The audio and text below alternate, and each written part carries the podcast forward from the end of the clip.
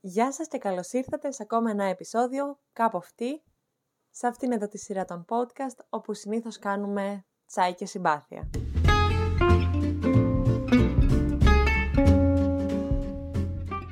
Μόλις έχω επιστρέψει από το Άμστερνταμ, το οποίο πιθανώς να είδατε στο Instagram, όσοι και όσες ακολουθείτε. Ε, πήγα εκεί να συναντήσω την Νίκη, την γνωστή, πολύ αγαπημένη και πολυπόθητη Νίκη, η οποία κάνει το edit στα podcast μας. Ε, είχαμε πάρα πολλές βλέψεις για αυτή την συνάντηση. Είχαμε να βρεθούμε από τον Αύγουστο. Ήμασταν πολύ ενθουσιασμένες που θα περνούσαμε 4-5 μερούλες μαζί και όπως σας είπα είχαμε και πάρα πολλά σχέδια για αυτό το podcast. Εν τέλει ε, δεν έγινε τίποτα από τα σχέδια που είχαμε, δεν ασχοληθήκαμε καθόλου γιατί ήμασταν πάρα πολύ απασχολημένες με το να μιλάμε, να συζητάμε, να περνάμε χρόνο μαζί, να τρώμε, να είμαστε έξω, να γελάμε, να προβληματιζόμαστε και τέλος πάντων να απολαμβάνουμε την παρέα η μία της άλλης ενώ θυμόμασταν τα φοιτητικά μας χρόνια εκεί στη Θεσσαλονίκη που μέναμε στον ίδιο δρόμο και περνούσαμε σχεδόν την κάθε μας μέρα μαζί. Δεν σας ανέβασα πάρα πολλά πράγματα στο Instagram του, του Just Be, παρά μόνο ε, μία στιγμή από το μουσείο που θα σας ε, πω παρακάτω και μία φωτογραφία που ανέβασα προχτές, μία οδή ε, στα πρωινά που ξυπνάς στα σπίτια φίλων που αισθάνεσαι κάπως σαν δικά σου σπίτια, πίνεις καφέ, διαβάζεις βιβλία ή και να μην τα διαβάζεις ακριβώς, απλώς τα έχεις εκεί γύρω να, να κυκλοφορούν να υπάρχουν, ε, σχεδιάζεται τη μέρα, κάπως η συζήτηση ξεφεύγει από το σχεδιασμό της μέρας και, και πάει σε πράγματα άλλα, μεγαλύτερα θα λέγαμε. Και ο χρόνος περνάει και είσαι σε mood διακοπών και δεν έχεις ε, κανένα άγχος για το πω από τώρα πρέπει να τρέξω και πέρασε η ώρα και πάμε να κάνουμε κάτι. Και η αλήθεια είναι ότι ήταν τέσσερις υπέροχες μέρες στο Άμστερνταμ. Ήταν η πρώτη μου φορά στην πόλη. Την ερωτεύτηκα, την αγάπησα. Άφησα και πράγματα τα οποία δεν έκανα. Οπότε αναγκαστικά θα ξαναπάω. Αλλά νομίζω ότι ήταν η πρώτη φορά μετά από αρκετό καιρό που δεν είχα κανένα πρόγραμμα, δεν είχα κανένα πλάνο, δεν είχα κάνει καμία οργάνωση, κάτι το οποίο προφανώς με έκανε να αισθάνομαι έξω από τα νερά μου, γιατί είμαι πάντα ο άνθρωπος με τη λίστα, το μπλοκάκι, θα περάσουμε τόσο χρόνο εκεί, τόσο χρόνο εκεί. Εννοείται αυτό έχει πολλά θετικά και πολλά αρνητικά. Αλλά νομίζω ότι αυτή τη φορά άφησα τον εαυτό μου κάπως να πάει με τη ροή και το πώς θα ερχόταν τα πράγματα για δύο βασικούς λόγους. Ο πρώτος βασικός λόγος είναι γιατί χρειαζόμουν επιγόντως διακοπές, χρειαζόμουν επιγόντως ένα escape από την καθημερινότητα και τη δουλειά και ήθελα να αξιοποιήσω αυτή, την εβδομάδα άδειας ε, όσο περισσότερο μπορούσα. Και το δεύτερο, πάρα πολύ βασικό, είναι γιατί ήθελα να περάσω χρόνο με τη φίλη μου. Δεν είναι ότι ήθελα να πάω στο Άμστερνταμ, ήθελα να δω τη Νίκη. Οπότε, εντάξει τώρα, αν βλέποντας τη Νίκη βλέπαμε και το μουσείο, μια χαρά. Κανένα θέμα, ίσα ίσα.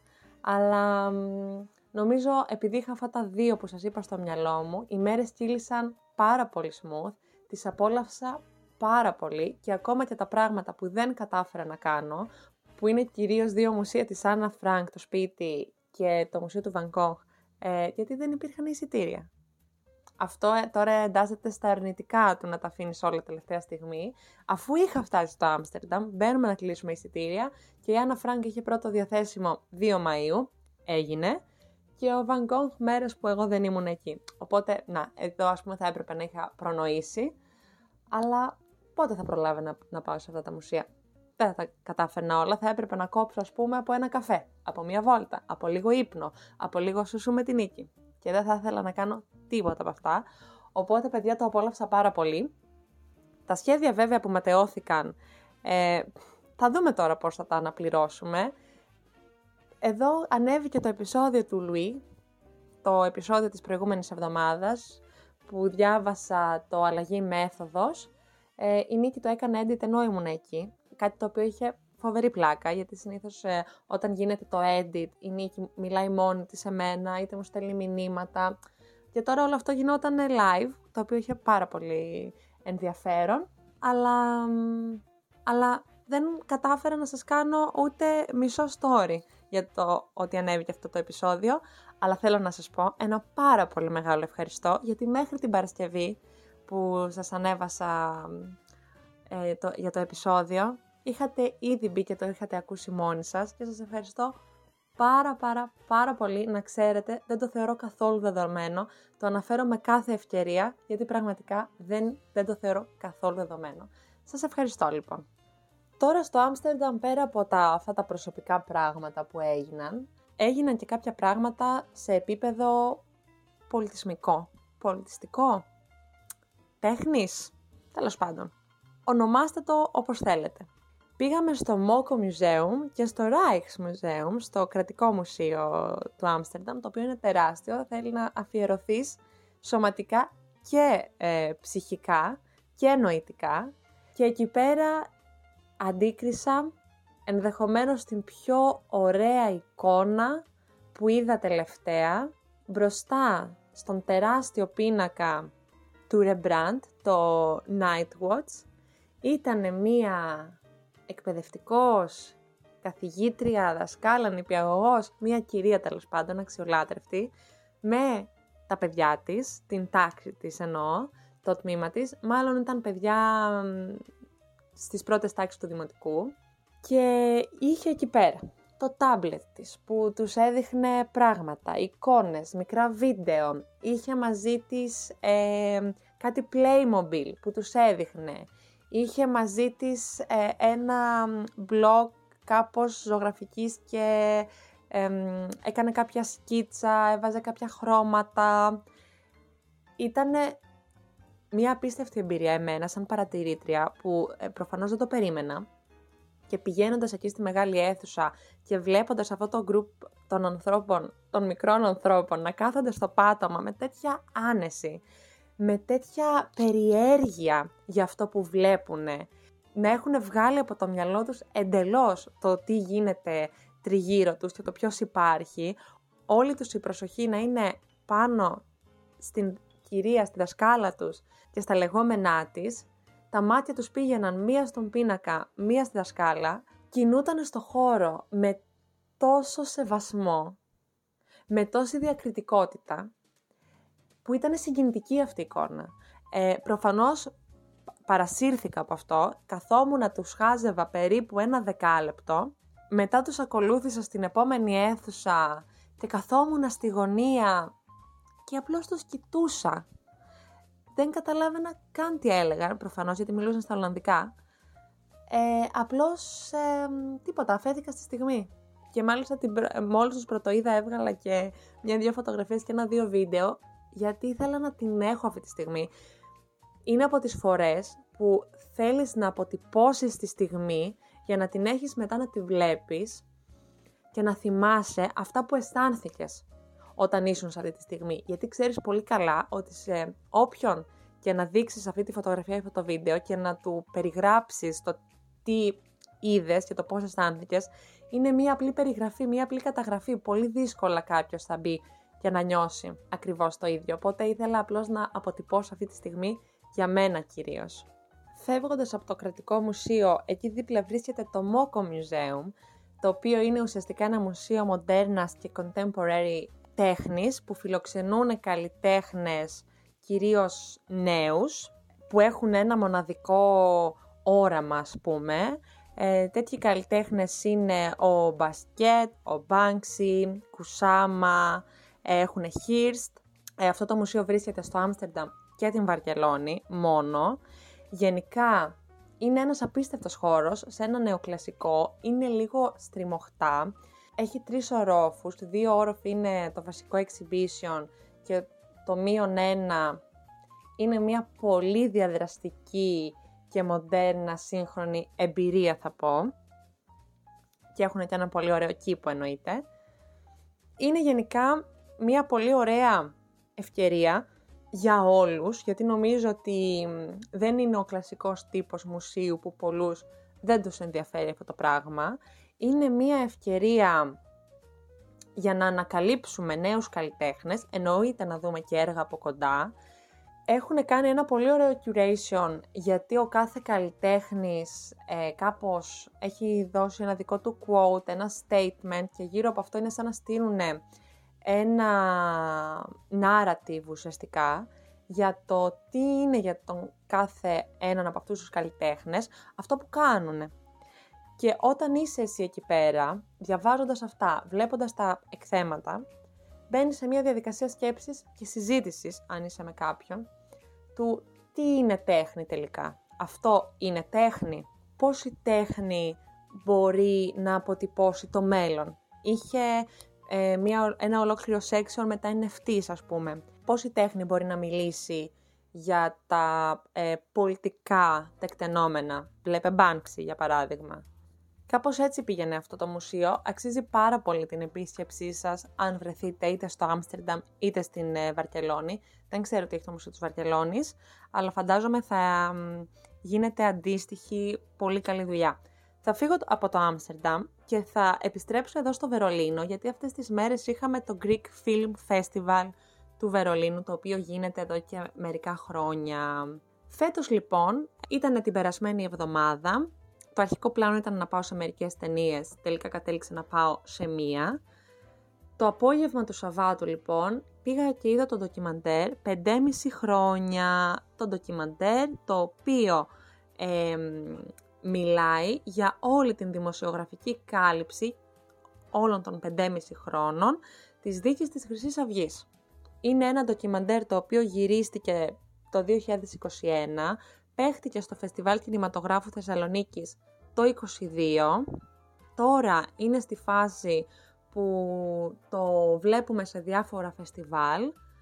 Ήταν εκεί μία από τις δύο σκηνοθέτηδες, η Μυρτώ Σιμεωνίδου, η άλλη σκηνοθέτης είναι η Ιωάννα Παπαϊωάννου και γενικά ήταν μία εμπειρία πολύ μεγάλης έκπληξης για αυτά που είδαμε, για αυτά που ακούσαμε, γιατί ε, είναι μία δίκη που ναι μεν έχει ιστορική σημασία για την Ελλάδα, για την πολιτική της Ελλάδας, για τη θέση της δημοκρατίας. Λέει πολλά πράγματα βέβαια και για εμάς τους ίδιους, αλλά δεν είμαι σίγουρη αν και κατά πόσο η δίκη αυτή και η σπουδαιότητά της καλύφθηκαν από τα mainstream media με, τον, με την ανάλογη σημασία και την ανάλογη προβολή.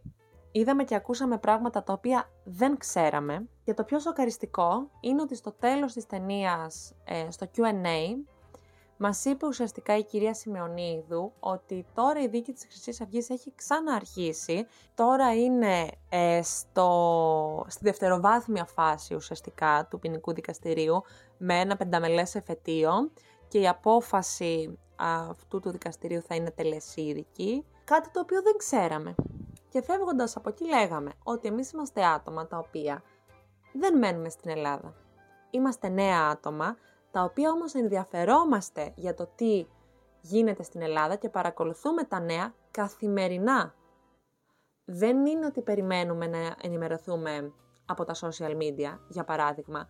Κάθε μέρα μπαίνουμε σε ειδησιογραφικά site, ξεχωριστά ο καθένας και κάθε μία από εμάς, όχι σε ένα, είμαστε απόλυτα υποψιασμένοι και υποψιασμένες για την κατεύθυνση, ας πούμε, του κάθε ειδησιογραφικού καταστήματος, μαγαζιού, το φίλτρο που υπάρχει σε κάθε ένα από αυτά, οπότε προσπαθούμε να μην ενημερωνόμαστε, τώρα το ενημερωνόμαστε μέσα σε πάρα πολλά εισαγωγικά. Προσπαθούμε να μην επισκεπτόμαστε μόνο μία ιστοσελίδα, ας πούμε, μπαίνουμε σε δύο, τρεις, τέσσερις, άμα τύχει, και πουθενά εμείς δεν είδαμε μπροστά μας ότι αυτή η δίκη έχει ξαναρχίσει. Οπότε σήμερα έκατσα λίγο και έψαξα για το τι γίνεται, σε ποια φάση είμαστε κτλ. κτλ γιατί δεν είχα ιδέα και αισθανθήκαμε και άσχημα φεύγοντας από αυτή την ταινία, από αυτό το ντοκιμαντέρ χτες, για το ότι γίνεται, έχει ξαναρχίσει από πέρυσι αυτό το δευτεροβάθμιο δικαστήριο ουσιαστικά, που είναι κάτι τόσο σημαντικό και τόσο κομβικό για τη χώρα μας και εμείς το αγνοούμε. Γιατί πέρασε στα έτσι. Είναι μια διαδικασία που σύμφωνα με τα όσα διάβασα και μας είπε η σκηνοθέτης στο Q&A section ε, προβλέπεται να τελειώσει πιο σύντομα από τα 5,5 χρόνια της πρωτόδικης ε, απόφασης. Ενδεχομένως θα τελειώσει μέχρι το 26, άρα είμαστε ήδη στον ένα χρόνο, άρα γύρω στα 4 χρόνια υπολογίζουν να πάει αυτή τη φορά. Και βλέπουμε. Σας το λέω, αρχικά αν πετύχετε πουθενά το ντοκιμαντέρ να το δείτε ε, και να έχετε και κατά νου για τα θέματα της, ε, της δίκης. Μια άλλη ταινία που είδα για πρώτη φορά επιστρέφοντας από το Άμστερνταμ στο τρένο είναι «Ο Κοινόδοντας» του Γιώργου Λάνθιμου. Την είδα στο Σινόμποκ. Ξέρω ότι είναι μια ταινία σχετικά παλιά, του 2009. Αλλά έχω ξεκινήσει να διαβάζω το βιβλίο «Κάτι τρέχει με την οικογένεια» του Δημήτρη Παπανικολάου με υπότιτλο «Έθνος, πόθος και συγγένεια την εποχή της κρίσης» ένα απίστευτο κριτικό αυτοβιογραφικό δοκίμιο, το οποίο ουσιαστικά θέλει να ε, αναλύσει, να έτσι βάλει κάτω από το μικροσκόπιο την κατεδάφιση του αφηγήματος πατρίς, θρησκεία, οικογένεια, που παρακολουθούμε στην Ελλάδα τα τελευταία χρόνια και στο πλαίσιο του οποίου έχουμε λίγο πολύ οι περισσότεροι από μας μεγαλώσει. Ε, είναι τέλος πάντων ένα βιβλίο που με αφορμή το μεταπτυχιακό ήρθε στο ραντάρ μου, κάναμε συζήτηση και τώρα το διαβάζω. Και ένα από ε, τα case studies που εξετάζει στο βιβλίο αυτό, μία από τις ταινίες είναι ο κοινόδοντας, οπότε ήθελα να δω την ταινία παράλληλα με την ανάγνωση του βιβλίου και σκοπεύω να δω και τις υπόλοιπες ταινίες που αναφέρονται, δυστυχώς τις θεατρικές παραστάσεις δεν μπορώ να τις δω, που αναφέρονται εδώ μέσα, αλλά καταλάβατε. Ε, η ταινία, είμαι ενδεχομένως ο τελευταίος άνθρωπος που θα κάνει κριτική σε αυτή την ταινία, αλλά ήταν μια εμπειρία σοκαριστική. Και νομίζω ότι την απολαμβάνω πολύ περισσότερο, γιατί την είδα, παράλληλα με το βιβλίο και την κριτική ανάλυση που κάνει ο Παπα-Νικολάου στο δοκιμιό του, οπότε βλέπεις την δική σου πρόσληψη σε συνδυασμό με την πρόσληψη ενός μελετητή και το πώς όλο αυτό είναι μέρος ενός μεγαλύτερου αφηγήματος, το οποίο έχει στηθεί εδώ και πολλά χρόνια και ξεδιπλώνεται στην ελληνική κοινωνία, μέσα στην ελληνική οικογένεια, αλλά κορυφώθηκε την περίοδο της κρίσης. Και είναι αυτό ακόμα πιο ενδιαφέρον να το διαβάζουμε και να το βλέπουμε σήμερα, λίγα χρόνια μετά την κρίση, αμέσως μετά την κρίση του COVID και της πανδημίας, που ξαφνικά όλοι επιστρέψαμε στην οικογένεια, είχαμε αυτή την κίνηση προς τα μέσα πάλι, και τώρα αρχίζουμε να, να κάνουμε βήματα προς τα έξω και είναι νιώθω η φάση του, του reflection τώρα. Εννοείται θα σας κρατήσω updated για αυτό το βιβλίο. Η ανάγνωση του πάει λίγο αργά γιατί είναι ένα δοκίμιο 450 σελίδων οπότε είναι παράγραφο που διαβάζεις θες και ένα τέταρτο να σκεφτείς αυτά που γράφονται, άλλο ένα τέταρτο να ψάξεις τις παραπομπές τις οποίες έχει αυτή η παράγραφος, αν σε ενδιαφέρει το θέμα και θες να μάθεις παρακάτω, αν θες απλώς να το περάσεις, εντάξει γίνεται, απλώς επειδή είναι ένα θέμα το οποίο πραγματικά ε, και με ενδιαφέρει, αλλά το βρίσκω και εξαιρετικά σημαντικό, το πάω με τον, ε, με τον χρόνο μου, με τον ρυθμό μου, για να μπορέσω να, να απορροφήσω όσο πιο πολλά γίνεται. Αυτά είχα να σας πω για σήμερα. Έτσι ένα κάπου αυτή να κάνουμε ένα κατσάπ της τελευταίας ε, εβδομάδας δεκαημέρου. Αν φτάσατε μέχρι εδώ και σας άρεσε το επεισόδιο, μην ξεχάσετε να το μοιραστείτε με τους φίλους σας, να μας αξιολογήσετε και στο Spotify με τα αστεράκια του, να μας ακολουθήσετε και στο Instagram, justpgr, και εμείς θα τα πούμε την επόμενη εβδομάδα με ένα νέο επεισόδιο. Μέχρι τότε να είστε καλά και να προσέχετε πριν απ' όλα και πάνω απ' όλα τους εαυτούς σας. Γεια σας!